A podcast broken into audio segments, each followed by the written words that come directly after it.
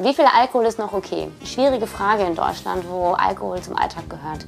Wir haben mal darüber gesprochen und uns überlegt, hm, woran erkennt man eigentlich, wenn man auf dem Weg ist hin zu einem Alkoholismus?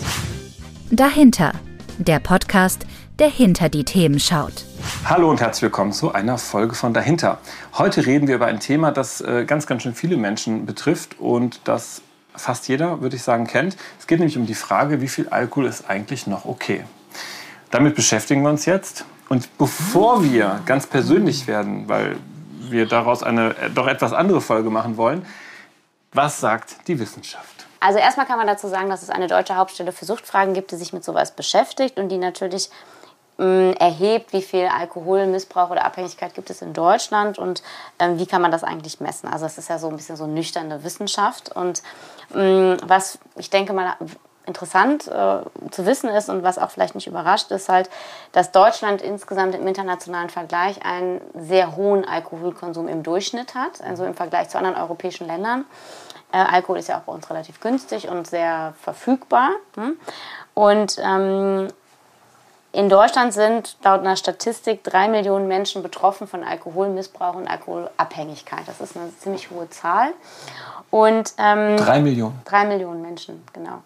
Also wirklich von einem Alkoholmissbrauch oder ja. Alkoholabhängigkeit. Und ähm, diese, und ich glaube, was dieses Thema so bedeutsam macht, sind zwei Dinge aus meiner Sicht.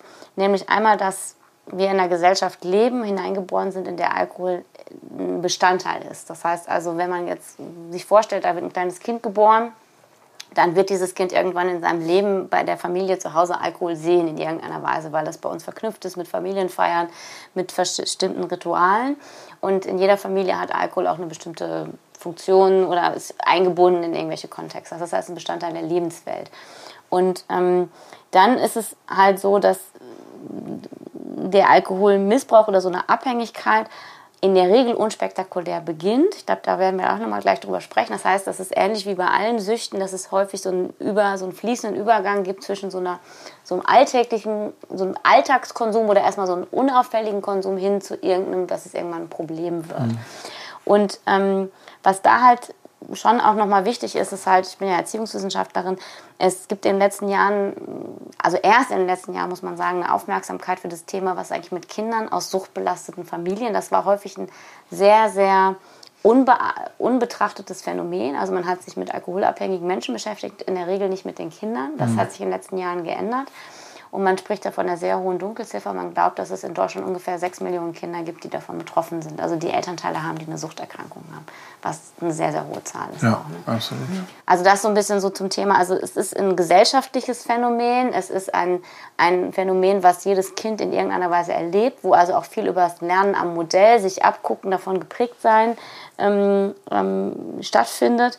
Und, und es ist ein Geschlechterphänomen, muss man auch nochmal sagen. Mhm. Es ist halt mehr Männer Alkohol trinken als Frauen, in, in dem, vor allen Dingen in einem regelmäßigen und übermäßigen Maße. Und man könnte jetzt auch noch gendertheoretisch sowas formulieren wie, dass es ja auch eine Männlichkeitskonstruktion gibt, wo man sagt, okay, Fußball, Bier, Mann sein. Also so wenn die Konstellation. So ne? total so ganz, wenn wir jetzt mal so ganz stereotyp ja, sind, ja, ne? Genau. Aber es gibt ja schon so, also man sieht das an den Jugendstudien, also wenn Jugendliche, wenn jugendliche Männer im Alter mal sich einheben, so mit 16, dann ist das in der Peer Group, in der gleichaltrigen Gruppe so, ja, ne, so ein Erwachsenenbeweis und das ist auch ein bisschen cool und so ein bisschen. Ja. Wenn ein Mädchen das ja. macht mit 16, ist ja. die unten durch.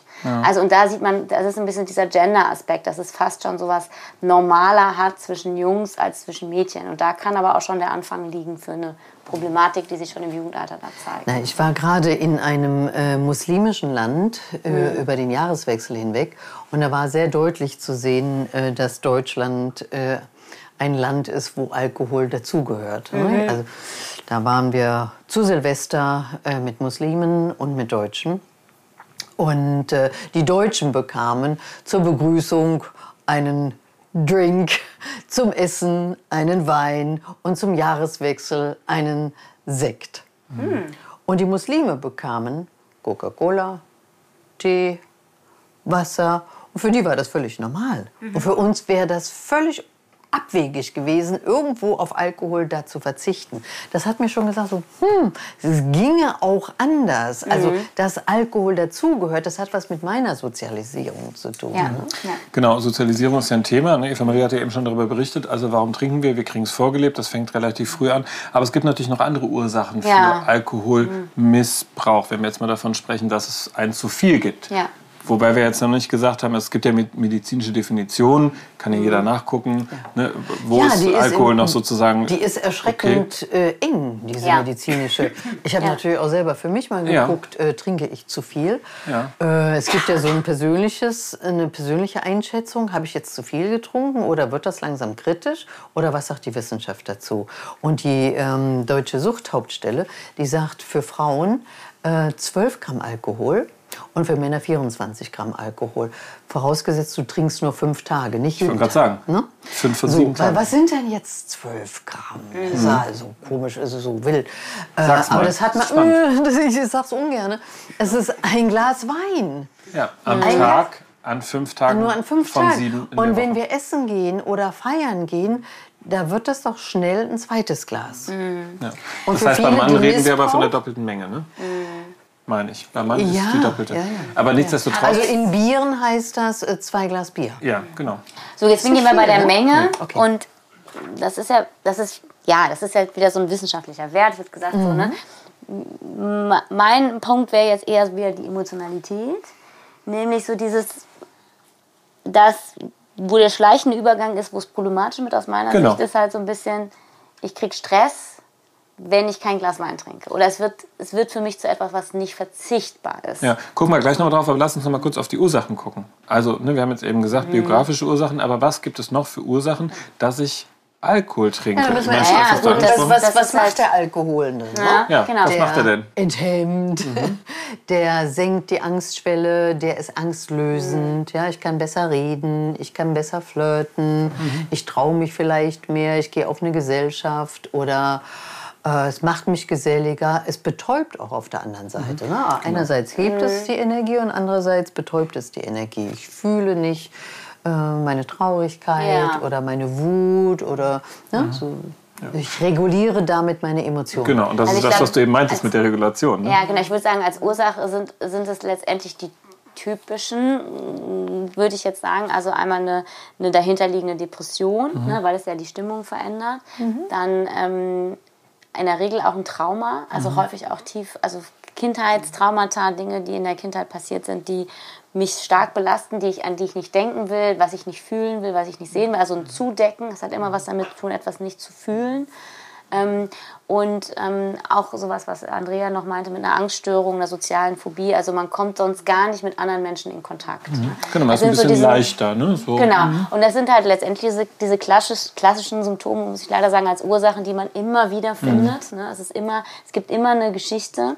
Und was vielleicht noch aus der Wissenschaft wirklich interessant ist, in, aus meiner Perspektive neutral formuliert, ist, dass wir Alkoholikerfamilien haben über Generationen, wie wir auch Missbrauchsfamilien haben, wie wir auch Gewaltfamilien haben. Also, dass wir Alkoholismus wirklich, wenn wir Familiensystem theoretisch gucken, wirklich verfolgen können in die Generation hinweg. Und dann auch interessanterweise mit dem Gender-Aspekt im Sinne von der Groß Urgroßvater, der Großvater, der Vater, ne, dass wir diese Linie oft haben. Ne?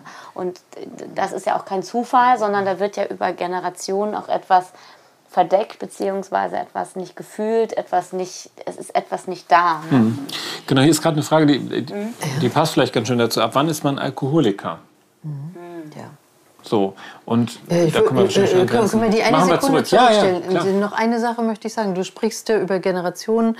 Du sprichst einerseits das Verhalten an. Ich Mhm. lerne etwas. Das wird in der Familie so gemacht. Und es gibt diesen epigenetischen Aspekt, Mhm. wo wirklich etwas vererbt wird. Und was wird da vererbt? Also ganz kurz möchte ich das nur umreißen. Mach gern. Und wir haben etwas, was wir das Suchtgedächtnis nennen. Das ist eine Struktur in unserem Gehirn, dass wir auch, äh, die wir auch als Belohnungs Gedächtnis bezeichnen. Das ist äh, schon immer in der Menschheit verankert gewesen. Wir müssen lernen, was tut uns gut, was hilft uns, was hilft uns zum Überleben, was hilft uns bei der Partnersuche, was hilft uns beim Regulieren unserer Bedürfnisse. Und wenn wir da was gefunden haben, was hilfreich ist, das speichert unser Gehirn. Ja. Und wenn wir Alkohol trinken und es hat eine positive Wirkung auf, ich, auf, auf mich, dann äh, speichert das Gehirn und es äh, werden Neuronen aktiviert die sich das merken. Und je öfter ich Alkohol trinke und je öfter ich merke, das tut gut, desto mehr Neuronen werden aktiviert. Das heißt also, das Areal in meinem Gehirn, das positiv auf Alkohol reagiert, wird immer größer. Ja. Und wenn dieses Areal nicht mehr bedient wird, weil ich auf einmal einen kalten Entzug mache, Dann? Dann wehrt es sich und ja. sagt, ich will aber, ich brauche aber, dann kommt Unruhe auf. Ne? Ja. Und dieses Suchtgedächtnis ist also wirklich eine strukturelle Veränderung im Gehirn. Und das Gefährliche ist jetzt gerichtet auch mal auf die jungen Zuhörer. Das Gefährliche daran ist, wenn das einmal entstanden ist im Gehirn, es ist sehr schwer, das zu verändern und wir wissen nicht, ob sich das jemals ganz wieder zurückbildet. Deshalb haben wir oft bei Alkoholikern den Gedanken, einmal Alkoholiker, bist du eigentlich immer Alkoholiker. Du mhm. bist dann halt vielleicht trockener, trockener Alkoholiker, Alkoholiker ne? genau. aber dieses Gedächtnis bildet sich nicht zurück. Genau, Jetzt das ist ja eine Frage. super Frage. Die, also da kommen ja schon wieder total viele Aspekte genau von rein. Mhm. Ab wann spricht man dann eigentlich vom Alkoholiker? Wann ist man das denn eigentlich? Ja. So, gibt es eine Definition dazu? Ja. So, ja. wer will zuerst? Ja, unsere Also ich kann, also ja. ich kann dazu sagen, also man ist dann Alkoholiker, Alkoholikerin, das ist ja genderneutral, wenn es dazu führt, dass man immer wieder einen verstärkten Drang hat, Alkohol zu trinken. Mhm. Und wenn man auch immer wieder trinkt und auch nicht beabsichtigt trinkt, sondern wirklich unbeabsichtigt immer mehr auch trinkt, als man eigentlich ursprünglich wollte. Also es entgleitet einen von, dem, von der Menge auch her. Mhm. Ähm, wenn man immer mehr und bis man irgendwann gar nicht mehr schwierige Situationen ohne Alkohol be bewältigen kann. Mhm. Also wenn man nicht mehr in eine Prüfung gehen kann, nicht mehr in ein schwieriges Gespräch, nicht mehr in das Gespräch mit der Partnerin, mit dem Partner, nicht mehr gesellschaftsfähig ist ohne Alkohol. Also es muss Gibt's immer der Alkohol dabei sein. Ne? ne? So. Genau, Partys, ähm, Und Drogen, letztendlich, was das letzte Signal ist halt, man vernachlässigt seine, meine, seine Pflichten. Mhm. Also Arbeit, man geht nicht mehr regelmäßig zur Arbeit, man pflegt sich nicht mehr, also man, man äh, verkümmert auch so ein bisschen äußerlich, man pflegt keine zwischenmenschlichen Beziehungen ja, da, da ist man schon ziemlich weit drin. Das ist auf jeden Fall schon ganz. Aber also ne, also wenn also Beruf, wenn da irgendwie diese alltäglichen Pflichten, Beruf, mhm. sich auch regelmäßig mit Essen zu versorgen. Also nicht alle Alkoholiker haben ja einen dicken Bierbauch, sondern es, diese ganz harten Alkoholiker sind ja eher sehr schmal, weil die dann nämlich sehr viel trinken und auch nicht mehr essen. Also mhm. weil das Trinken im Vordergrund steht und das Essen so wirklich hinter Sieht man ja auch in bestimmten ne? Vierteln, wenn man vielleicht an Kassen steht. Ne? Ja. Also kann man das sehr beobachten. Dann sieht man sehr schnell, ob ein Mensch gerade einkauft, der ein starkes Alkoholproblem hat. Also ich glaube, diese ja, magische Grenze ist wirklich so, dieses kann ich ohne. Mhm. Also das auch mhm. wirklich dieser, kann ich am Feierabend ohne ein Glas Wein mhm. entspannen? Oder brauche ich das? Wenn es unverzichtbar wird, wenn es gar mhm. nicht mehr ohne geht, würde ich jetzt sagen, so von außen, da ist so, eine, da ist so ein so, so eine Schwelle, die da irgendwie. Du willst noch was dazu sagen, ne, Andrea? Ja, ein Punkt, der fehlt noch, den wir alle sicher mhm. kennen, ist ähm, ähm, die Toleranzschwelle. Ja, stimmt. Hebt sich, ja. ne? Also nach einem Glas Wein, so, das war genug, ne? bin ich dann lustig und munter, jetzt brauche ich vielleicht drei Gläser mhm. Wein. Und wenn jemand sagt, oh, ich trinke fünf Gläser Wein, merke nichts, Oha, mhm. dann haben wir also schon eine hohe Toleranz. Mhm. Der Körper kann das schon verstoffwechseln und du merkst das nicht mehr. Ne? Und ähm, das ist ein ganz sicheres Zeichen, dass hier irgendwas im Argen liegt. Ja. Genau, da sind wir nämlich beim Thema Grenze. Ne? Ich spüre eine Grenze nicht mehr. Ähm, bevor wir auf das Thema, wo sind denn eigentlich Grenzen eingehen, können wir noch mal sagen, das hattest du im Vorgespräch gesagt, Intoxikation. Das ist ja im Prinzip Mhm. Ne, das, das hat was mit der Toleranz zu tun. Genau, aber die, die gibt es in mehreren Gesellschaftsformen. Das wollten wir eigentlich sagen. So. Auch Kulturen. Ja. Und dass es einfach nochmal wichtig ist, ist es in manchen Kulturen nicht der Alkohol, da ist es was anderes. Mhm. Ja, aber Intoxikation lieben wir alle. Unser Gehirn das ist so. liebt das. das. Auch, also auch Nicht-Menschen. Auch Nicht-Menschen. Ja, das habe ich kurz erzählt im Vorgespräch. Ähm, ich habe eine Dokumentation gesehen über einen Affen. Es gibt äh, irgendwo im Dschungel eine Raupe, die sendet, wenn sie äh, wenn sie gestört wird oder sich bedroht fühlt, dann scheidet sie ein Gift aus. Und es gibt Affen, die haben festgestellt, dieses Gift verändert irgendwas in der Psyche, macht betrunken, mhm. ja, benebelt, ist also intoxiziert zierend. Ja? Und dann habe ich diesen Affen gesehen, das war total witzig. Er hatte so ein Stückchen gehabt und piekste immer auf diese arme Raupe, weil die war ziemlich groß, also mindestens 15 Zentimeter muss sich auch lohnen, ne? Ja, ja, muss ich lohnen. Piekste da immer dran rum und strich mit dem Stöckchen da drüber und leckte dann das Stückchen ab. Und man konnte sehen, so im Verlauf der, der Dokumentation wurde der immer äh, weinseliger, so kennen wir das vielleicht. Also er war ganz offensichtlich ähm, angeturnt von irgendetwas. Aber wir, wir können in alle Gesellschaften gucken und jede Gesellschaft benutzt ähm, irgendwelche Drogen, meistens um das Bewusstsein zu erweitern. Und in unserer Gesellschaft ist das wirklich ein bisschen verkommen. Wir erweitern unser Bewusstsein nicht, wir benebeln das Bewusstsein. stimmt. Ja, wir benutzen also die Droge in einer Art und Weise, äh, wie viele Gesellschaften das ursprünglich gar nicht getan haben. Ja, und da Ja. kommt ja wieder das zum Tragen, was du gesagt hast. Wenn es natürlich Gründe wie ein Trauma zum Beispiel gibt, dann gibt es vielleicht gute Gründe dafür, dass es eben auch benebeln will. Ja. Ne? Also ich sag mal, wenn ich normal mit Alkohol umgehen kann, ist es ja erstmal kein Problem. Da sind wir ja bei der Folge. Ja, genau. Nämlich bei der Frage der Grenze. Genau, Wo ist die und denn dann- eigentlich für euch? Dann Aber finde ich guck noch mal mal- zum Trauma. Ja. Will ich ganz kurz noch sagen. Äh, Deutschland ist so ein, ein Land der Sucht. Das Ja. wird von außen Ja. so betrachtet. Nur mal ein ganz Absolut. kurzer Hinweis.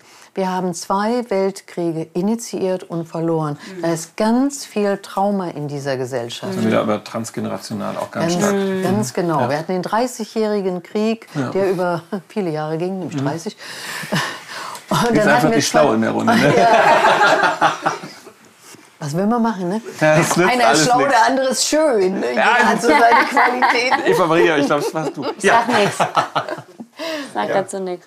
Ne, Also wir haben Ja. ganz viel Trauma in unserer Gesellschaft. ne? Ja. Und äh, es gab keine Psychotherapie nach Nein. dem Ersten Weltkrieg oder dem Zweiten Weltkrieg. Und die Menschen haben versucht, sich irgendwie zu helfen. Ja, und es kamen Drogen auf. Wir hatten Kokain, wir hatten Heroin am Anfang des letzten Jahrhunderts. Und wir hatten immer Alkohol zur Verfügung. Und wir haben das natürlich auch exzessiv genutzt. Ja. Und so hat sich das ähm, immer weiter fortgesetzt. So, und wir stecken jetzt mittendrin. Aber ja, und da- das nochmal ergänzen. Also das, wir sind eine Ge- Gesellschaft der Sucht. Und ähm, dann nochmal dazu, äh, und jetzt nochmal spezifisch auf so, ich habe ja gerade gesagt, man wird da reingeboren. Ne? So, jetzt habe ich ja von den Kindern gesprochen, jetzt gehen wir mal ein bisschen weiter ins berufliche Feld.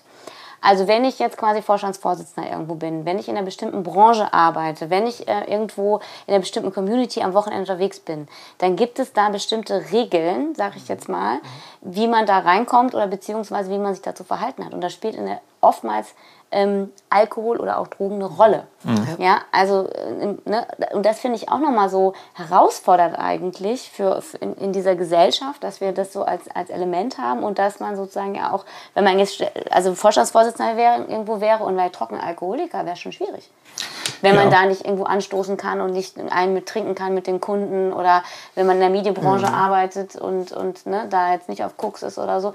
Das ist, also kenne ich Leute, die sagen, ne, das ist dann schon so mit 24 Stunden am Top arbeiten. Ja, genau, wir waren gerade beim Koks. Marc und ich reagierten gerade auf das Koks. Auf das Ja? Koksen. Ich weiß jetzt ja, ja, nicht, ich, wieso. Nee, da also worauf ich- worauf ich aber gerade- sofort aufs Nee, reagieren. aber ganz zum, ich wollte nur, das, ist ein, dieser Normalisierungsprozess, der ist halt spannend. Ne? Also dieses, Genau. wann ist, wie Ja, viel ist der Alkohol ist normal, genau. äh, Naja, und wann ist ist eigentlich ein ist Problem und wann ist auch ein. Zwang und wann, genau. Ja, aber das, Nur- das was wir erleben im Restaurant, wenn du, wenn du eben äh, keinen Alkohol trinkst. Also du sitzt einfach Genau. am Tisch zu Ja, zweit ja. und sagst Und ein ich Wasser. bestelle dann einen schwarzen Tee.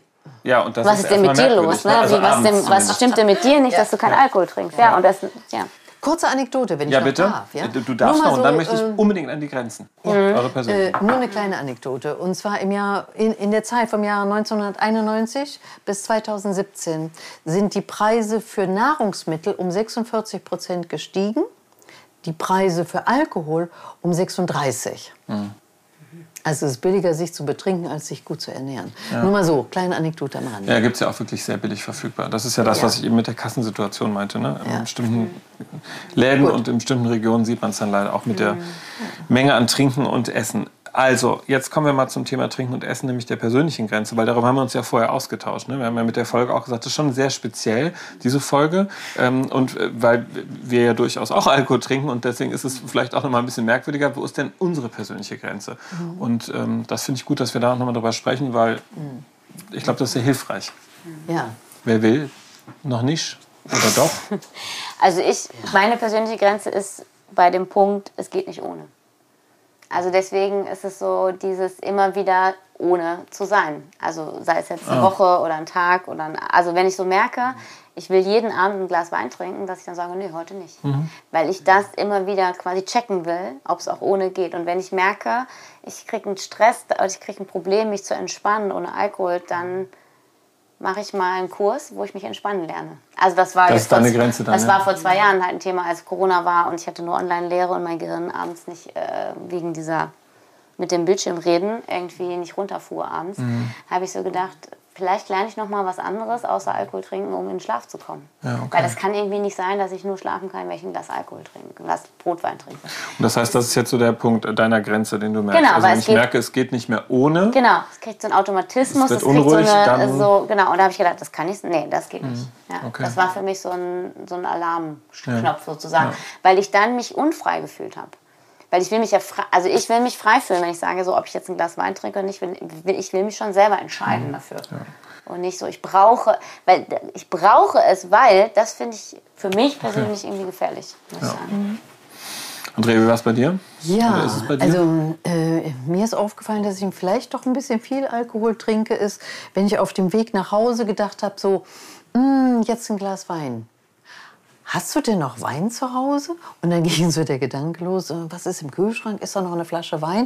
Und wenn ich festgestellt habe, nö, da ist keine Flasche Wein, dann, und gemerkt habe, so, jetzt werde ich unruhig, wo kriege ich denn jetzt um die Uhrzeit auf einem Nachhauseweg noch eine Flasche Wein? Da habe ich gedacht, Moment mal, jetzt ist aber was im Argen. Und da habe ich gemerkt, ich bin da schon so, ohne dass ich es wollte oder gemerkt habe für längere Zeit, bin ich in so eine Regelmäßigkeit reingekommen, wo ich wirklich jeden Abend Wein getrunken habe. Mhm. Und wenn es nur ein Glas war, das war meistens nur ein Glas, aber es war diese Regelmäßigkeit. Mhm. Ja. Und diese, wie du sagtest, Unruhe, die aufkam, wenn ich gemerkt habe, oh, ich kann dem hier ins Nicht frönen. Mhm. Dann habe ich erst noch das versucht schön zu reden. habe ich gedacht, ach na ja, das ist ja nicht problematisch. Ja ich kriege ja auch ein komisches Gefühl, wenn ich morgens keinen Kaffee habe. dann habe ich gedacht, hm, ja, irgendwie glaube ich, willst du dich gerade selber ein mhm. bisschen beschwichtigen. Schau mal genauer hin. Und dann habe ich gesagt, nö, jetzt brauche ich jetzt immer gar keinen Alkohol. Und genauso immer mal testen, ja. ähm, kann ich auch ohne. Denn dann wird es aus dem Gesellschaftlichen wirklich zu einem persönlichen Regulationswerkzeug. Ja, ja. Ne? Ja. Und Sich ich fand, genau, und ich fand so. dann interessant mhm. oder finde auch immer noch interessant, dann zu gucken, was passiert, wie fühle ich mich. Und dann auch die Erfahrung zu machen, da kommt vielleicht manchmal was an die Oberfläche abends, wenn man auf, dem, auf der Couch ist, weil man nicht kein Glas Wein trinkt. Also, weil man kein ja, Glas Wein trinkt. Genau, weil es hat ja vielleicht ah. auch was Regulierendes emotional. Also, ne? Ach so, du meinst das, okay. Genau, also wenn man das jetzt kann das hochkommen, wenn, genau, wenn man das jetzt mal beobachten würde, so ein mhm. bisschen über längere Zeit, man lässt das mal weg. Weil das nicht betäubt. Genau, ist, genau. Okay. Es gibt ja auch mehrere Menschen, die das gerade machen. Es auch ein bisschen, gibt auch Bücher, Leute haben Bücher darüber geschrieben und ähm, da, dann, dann in wieder diese Selbstbeobachtung zu gehen. Das, mhm. das finde ich gut. Also weil dann mhm. ist man ja auch wieder mit in sich in Kontakt mhm. und dann bin ich wieder bei dem Thema Freiheit, weil wenn ich dann wirklich dann sage, jetzt habe ich immer mal Lust und jetzt entscheide ich mich bewusst für ein Glas Wein. Ja. Ne? So, also ich Verstehst du? Also das ist so. Ja, wir kriegen auch wenig Unterstützung so von außen. Es ist ja kaum jemand, der sagt immer, äh, ich habe jetzt bemerkt, du trinkst jeden Abend oder so? du trinkst ein bisschen viel. Ja. Also ich, äh, ich erlebe das nicht so. Ja. Nicht. Äh, es ist eher, dass man so Zuspruch bekommt. Also jetzt nicht nur ich alleine, sondern überhaupt. Hey, trink doch einen mit und okay. Äh, ja. wir kommen und oh, war der wieder betrunken auf der Party. Ne? Das ist auf jeden Fall eher so lustiger. Ne? Das ist irgendwie immer so, das so eine ähm, tolle Geschichte. Gut, aber das ist halt meine Frage. Also mit wem ist man wie unterwegs? Also ich bin mit dem Thema eher problematisch aufgewachsen und habe da einen großen Trigger auch mit. Ne? Also mhm. ich bin mhm. da sehr empfindlich empfindlich, also wenn, wenn Alkohol im Spiel ist und es zu viel wird mhm. und wenn das eine Regelmäßigkeit ist. Und ich spreche das tatsächlich an, also auch mhm. tatsächlich ungefragt, ehrlich gesagt, weil das mhm. wahrscheinlich so ein Trigger ist. Und bei mir selber ist es so, ähm, ich trinke natürlich auch Alkohol, ne? ich trinke auch regelmäßig tatsächlich, aber ich mache eben auch immer wieder so Phasen äh, Pause, weil ich denke, das kann ja irgendwie nicht sein. Warum trinkst du denn jetzt einen Wein? Das ist überhaupt, also ich mhm. merke, das automatisiert sich. Mhm. Aber viel problematischer finde ich bei mir, wenn ich mehr Alkohol trinke, weil ich merke, da kommt eine Emotion hoch und jetzt decke ich es ab. Und was, ja, ja, total. Und was ich dann tatsächlich tue, ist, ich schreibe mir das auf, also im mhm. ähm, dritten Glas Wein. Da kannst du noch schreiben? Ja, äh, hier tippen geht immer. Äh, Kriege ich immer noch hin. Also, und schreibe mir dann sozusagen eine E-Mail. Okay. Du schreibst dir eine E-Mail? Ich schreibe mir eine E-Mail als Erinnerung, ne, da gibt es ein Thema. Okay. So, und das finde ich eigentlich das Wichtige. Ich möchte dann, also, weil ich sonst, ich nehme mir dann immer vor in solchen Situationen, ja, dann, ne, morgen muss man das Thema ansprechen. So, ich mache das dann nicht, weil ich mhm. verdränge oder denke, komm, jetzt ist es auch gut, mhm. war ja nicht so schlimm. Aber wenn ich diese ja. E-Mail am nächsten Morgen aufmache, dann ist die da und dann kann ich die nicht so schnell wegdrängen. Das finde ich eigentlich ganz praktisch. Ja, Tricky. Ja, ich erlebe das in also der Praxis immer, aber, äh, häufig, dass Alkohol eingesetzt wird, um zu enthemmen. Also mhm. ganz oft äh, vor der sexuellen Begegnung. Mhm. Ne? Man trinkt sich ein bisschen Mut, aber ja. man lockert sich so ein bisschen. Ne? Kenne ich auch Puh, Was dann natürlich auch, äh, ne, wenn das Gewohnheit wird, dazu führen kann, dass man dann schon ein bisschen benebelt ist und das gar nicht mehr so, ja. so bewusst miterlebt. Ne? Äh, manchmal auch wirklich betrunken ist. Ne? Viele Männer sagen dann auch, äh, boah, wir kamen von der Party nach Hause Hause morgens um vier und da wollte ich noch so richtig Sex haben. Ich sage, echt? Und was haben sie dann noch gespürt? Ja, meistens spürt man dann nicht mehr ja. so viel. Und oft kommt es dann auch zu äh, Erektionsstörungen und die Frau wird dann auch nicht mehr so viel spüren. Ne? Aber das ist ganz häufig, dass Sexualität oder der Einstieg in die Sexualität durch Alkohol geht. Ja, ne? ja aber Hemmschwelle, also es muss dann nicht immer im Vollrausch sein, ne, sondern auch tatsächlich Hemmschwelle ja. zu reduzieren, ja. Scham abzubauen durch und so. Glas, so. Aber jetzt muss ich die Hemmschwelle für uns mal reduzieren, weil okay. wir haben, glaube ich, maßlos übertrieben. Kann das Schon sein, wieder. Tobi? Ne? Mhm. Total, oh.